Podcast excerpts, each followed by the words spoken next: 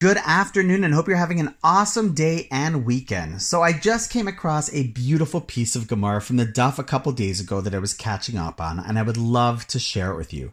The page is on Eruvin 18b and the Talmud is in the middle of listing a whole bunch of teachings by this one particular sage, Rabbi Yirmiyah ben Elazar.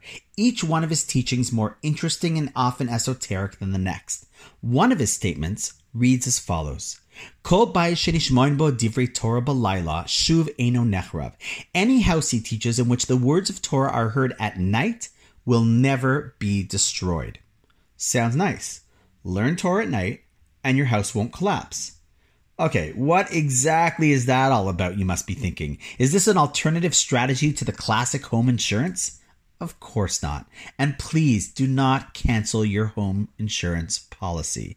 And yes, while it is obviously important to have smoke and carbon monoxide detectors, the Gemara is not talking about how to protect your house from falling apart, but rather how to ensure that your bayis, what happens inside your home, sticks. Perhaps the idea is as follows.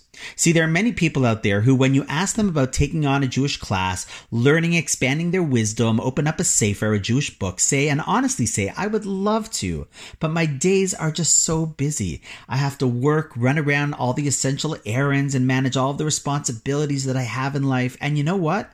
It's true. Our days are filled with many different obligations just to survive, provide, and look after essentials. However, it might be true that our days are filled with those essential obligations, but then comes the night. See, night often affords us more leisure and flexible time, which we get to choose how to fill. True, some people work a little later in the evenings or have a dentist appointment or go food shopping, but if we're honest with ourselves, we know that there is a lot of additional unspoken for time, and then it is at our discretion to choose how to spend that time. So along comes the Talmud and teaches us you want to know what ensures that a home will continue with its Torah values, its priorities? See what is done in the evenings. If you hear words of Torah being studied, and it doesn't say all night long, but you know then that when they have the opportunity, they make Jewish learning a priority.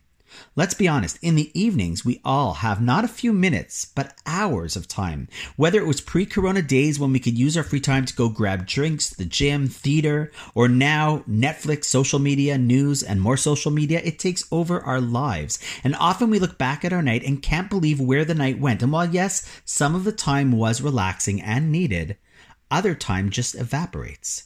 Along comes the Talmud and says, You want to know what will make the value of your home carry on and never dissipate, never be evaporated, never be destroyed?